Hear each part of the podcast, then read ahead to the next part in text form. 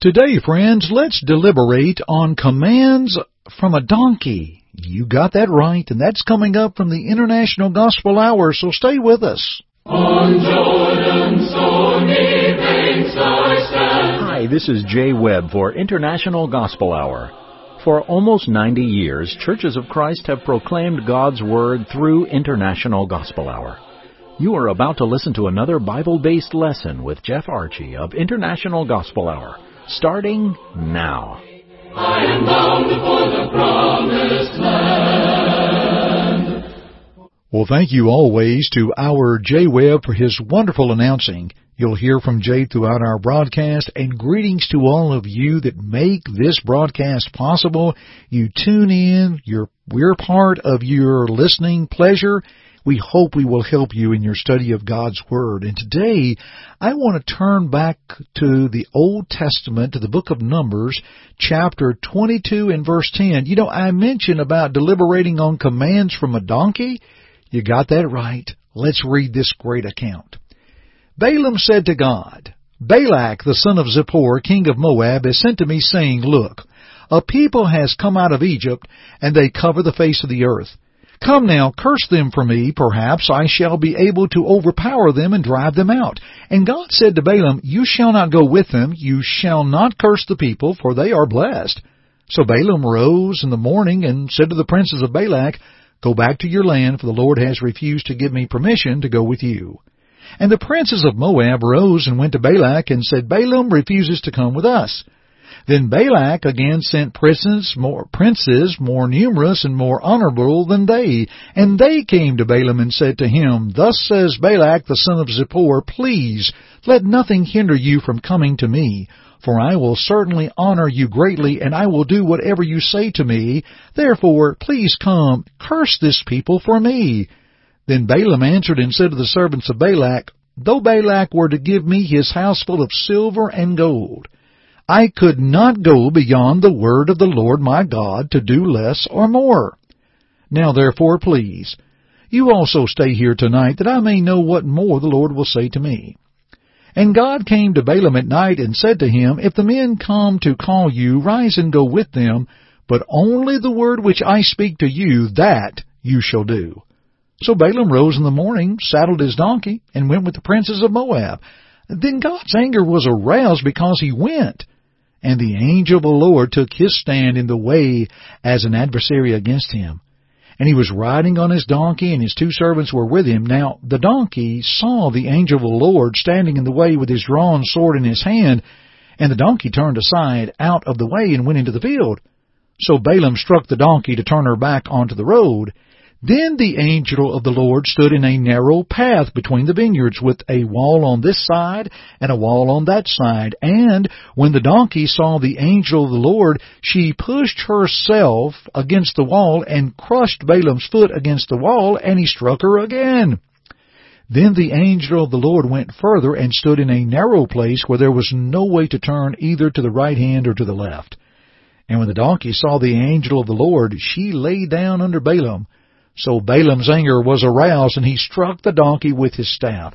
Then the Lord opened the mouth of the donkey, and she said to Balaam, What have I done to you that you have struck me these three times? And Balaam said to the donkey, Because you have abused me. I wish there were a sword in my hand, for now I would kill you. So the donkey said to Balaam, Am I not your donkey on which you have ridden ever since I became yours to this day? Was I ever disposed to do this to you? And he said, No. Then the Lord opened Balaam's eyes, and he saw the angel of the Lord standing in the way with his drawn sword in his hand, and he bowed his head and fell flat on his face. And the angel of the Lord said to him, Why have you struck your donkey these three times? Behold, I have come out to stand against you, because your way is perverse before me. The donkey saw me and turned aside from me these three times. If she had not turned aside from me, surely I would have also killed you by now and let her live. And Balaam said to the angel of the Lord, I have sinned. I did not know you stood in the way against me.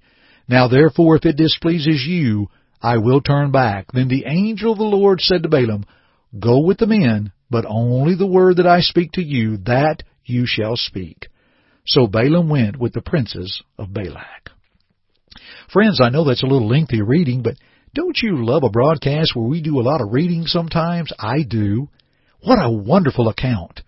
What a wonderful thing to read about. Now, of interest is the inspired commentary about Balaam and his donkey. And they both deal with Balaam's wrong in going beyond the word of the Lord. How about Peter in 2 Peter 2, 15 and 16 when he said, They have forsaken the right way and gone astray, following the way of Balaam the son of Beor, who loved the wages of unrighteousness, but he was rebuked for his iniquity. A dumb donkey speaking with a man's voice restrained the madness of the prophet. And how in Jude verse 11, when Jude spoke of those that rebelled against God, how they would run greedily after the error of Balaam for reward. Now folks, let me add this in very quickly. I love this part right here because it reminds us of the inspiration of Scripture to where Peter would mention an account of the Old Testament to give the fact and the proof that it happened. What a beautiful thought. Now, let me mention something quickly because someone's going to say, now, that said that Balaam was the son of Beor in 2 Timothy and 2 Peter 2, but he's called the son of Zippor in the Old Testament. Well, there's your difference in your Greek and your Hebrew, friend. Two different languages, same man. You know, it's been said, base your actions not upon what you hope God will permit, but upon what you read that God intends. How about that one more time? Base your actions not upon what you hope God will permit, but upon what you read that God intends. Well, today let's read of God's intention as we continue our studies concerning a phrase that Balaam said, I will not go beyond the word of the Lord my God. So in a few moments, let's talk about what happens when one goes beyond the word of the Lord. But first, here is our Jay Webb, and I'll be back in about 30 seconds. Hello, friends. Miss a broadcast of Are You Listening? You can find previous broadcasts at our website, internationalgospelhour.com, and we are on several podcast platforms. Maybe we are on your favorite podcast site.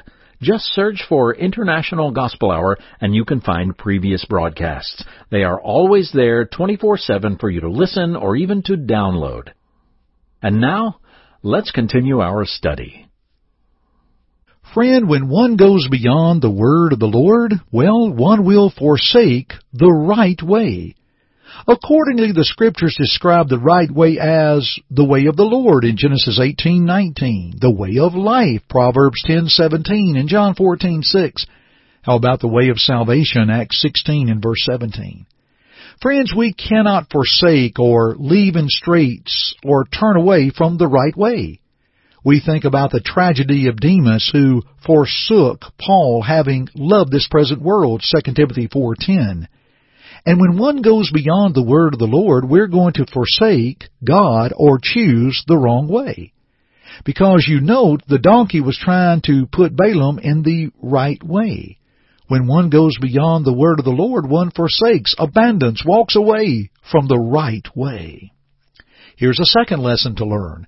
When one goes beyond the word of the Lord, one will go astray. I mean, forsaking the right way, where is one going to go? To go astray means one will err. And, and you think about the teaching concerning sheep and shepherd. In Matthew 18 verse 12, Jesus said, How do you think, if a man has a hundred sheep and one of them be gone astray, does he not leave the ninety and nine and goeth into the mountains and seek that which is gone astray? And if so be that he find it, verily I say unto you, he rejoices more of that sheep than of the ninety and nine which went not astray. And in 1 Peter 2.25, Peter says to those Christians, You were as sheep going astray, but are now returned unto the shepherd and bishop of your souls. Dear friends, so many people have gone astray, have moved away from God who were once with Him, like Demas we noted a few moments ago, or a sheep that goes astray. Dear friends, let's resolve from the very start not to listen to the wrong voices to not to listen to Satan and other things that teach against the Word of God. Leaving the right way will take us places we don't need to go. I'll share with you a third one. When one goes beyond the word of the Lord, one will be rebuked. Now, if one thinks nothing will be said, well, they're simply wrong. I mean, how can something not be said? Sometimes we don't want to hear that, but a rebuke means to convict or put the convicted person to shame due to their fault. That an individual like Balaam who did against God, he was, he needed to be convicted. This donkey, and even the donkey said, have I not been a good donkey for you? In other words, have I ever done this? And Balaam said no. You know, in 1 Timothy 5.20, them that sin rebuke before all that others may also fear. Even Jesus to the churches, specifically the church in Revelation 3:19, as many as I love I rebuke and chasten, be zealous therefore and repent. One cannot simply walk away and nothing be said. And what's to say that the rebuke from the right person at the right time is what that person needs to hear? When Balaam was rebuked, he responded to the right. Dear friends, let's think about our lives. Have we gone before the word of the Lord? Friends, I want to pause here for about another 30 seconds. Let our Jay Webb come back and tell you about a free online study through our friends at World Bible School, and let's see if that will help us come back within the way and the word of the Lord. Our friends at World Bible School have a wonderful online Bible study available, and it is free. That's right, it's free please visit worldbibleschool.org and register. You will be provided a study helper who can answer questions and provide feedback for your lessons. Please sign up today. That's the free online study at worldbibleschool.org.